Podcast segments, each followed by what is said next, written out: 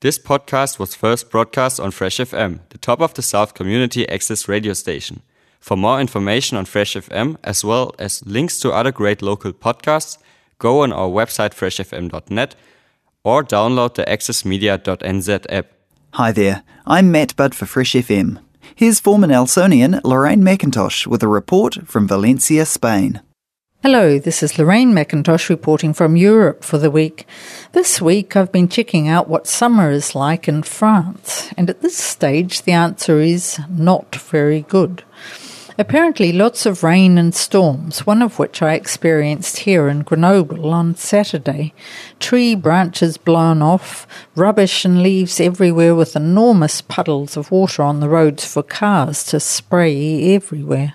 Sitting waiting for a tram, I was chatting a bit with the man next to me, and he asked if New Zealand weather was like this. I said yes, but had to remind him it's winter in New Zealand and that it's therefore expected. People are complaining about mould on their vegetables, and on TV last night they were showing pretty alarming effects of so much cold and wet weather on the vineyards of France. Then something I'm experiencing firsthand, a little, are the anti pass protests in France. Yes, Saturday saw the fourth Saturday of these in Paris, but it was a day for them all over France, so even Grenoble had one going on. The main reason for the protests is objection to the introduction of vaccine passes before entering bars, restaurants, museums, hospitals, and so on. For me, it's strange to see the problem, as since I've been here, now six days, the only time I've had to show my pass was at the museum. Entering the country, no. Bars, restaurants, no. Hospital, no. The main TV news channel didn't show much else all day, with experts debating the issues and scenes of sun drenched, no, not sun, rain drenched protesters all over France. The Grenoble March even came to the hospital and delayed the tram when I tried to come back into town.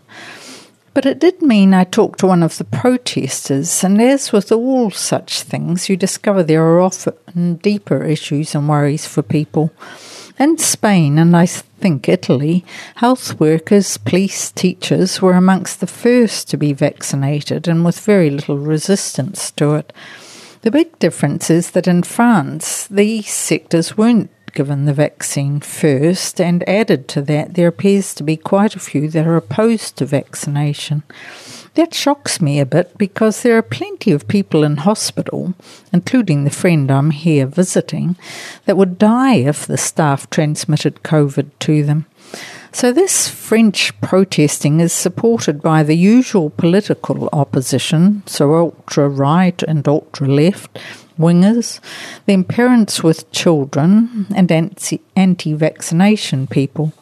I'm still working on my collectivism and individualism theory on approach to vaccination. In the more collectivist countries like Italy and Spain, where decisions are based more on the combined good of an action, like how this affects those close to me, rather than the individualistic, what I believe in and what I want is the most important. Apart from all this, the French can be very proud of their performance at the Olympics, with medals seemingly raining down on their sports people. But I guess that happens because every country is proud of their athletes and celebrates their successes. Now we'll have to find some other distraction. So for this week, it's goodbye from Lorraine in Spain, but from France this week. Reporting from Valencia, Spain, former Nelsonian Lorraine MacIntosh. Today's technology allows us to keep in touch with locals who live abroad.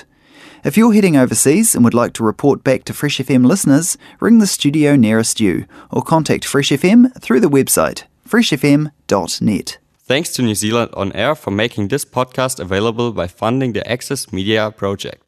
Other great podcasts from Fresh FM are available through the accessmedia.nz app or our website freshfm.net.